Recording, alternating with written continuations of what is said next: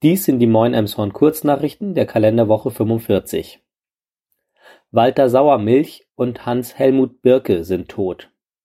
Dreimal war er auch bei uns im Interview.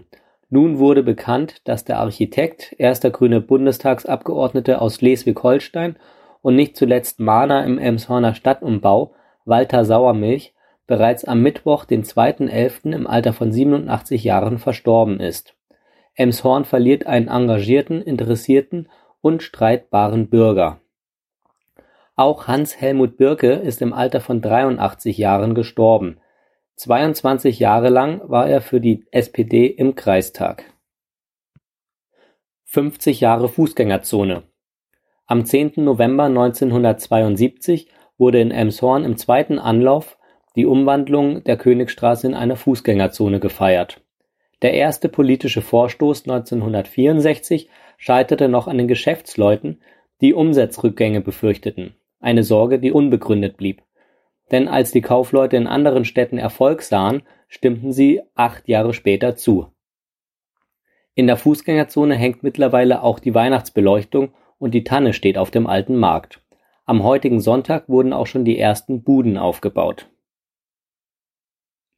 Tafel hat immer größeren Zulauf. Die Elmshorner Tafel hat immer mehr Kunden.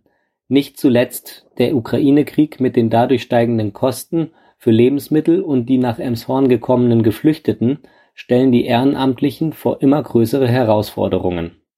In einem Bericht der Elmshorner Nachrichten wird ein Tag im Christuszentrum Arche, hier ist die Tafel ansässig, beschrieben. 1400 Menschen sind mittlerweile registriert. In anderen Städten, beispielsweise Uetersen und Glückstadt, werden schon keine weiteren Tafelkunden mehr aufgenommen, berichtet Pastor Hans-Peter Mumsen. Zwischen 150 und 250 Menschen kommen täglich in die Lornsenstraße. Dann werden zufällig Losnummern vergeben, nach denen dann aufgerufen wird. Für einen Euro darf man sich dann eine vorgepackte Kiste aussuchen und diese in eigene Taschen umpacken. Auch ein warmes Essen kann man für einen Euro vor Ort einnehmen. Stau statt Streik. Die Beschäftigten der KVIP haben sich mit ihrem Arbeitgeber bzw. dem Arbeitgeberverband geeinigt. Somit wird es keine weiteren Streiks im Stadtverkehr geben. Geeinigt wurde sich auf zwei Netto-Einmalzahlungen in Höhe von 1000 Euro in diesem Monat und im Mai sowie eine Erhöhung des Tariflohns ab November nächsten Jahres um 8,5 Prozent.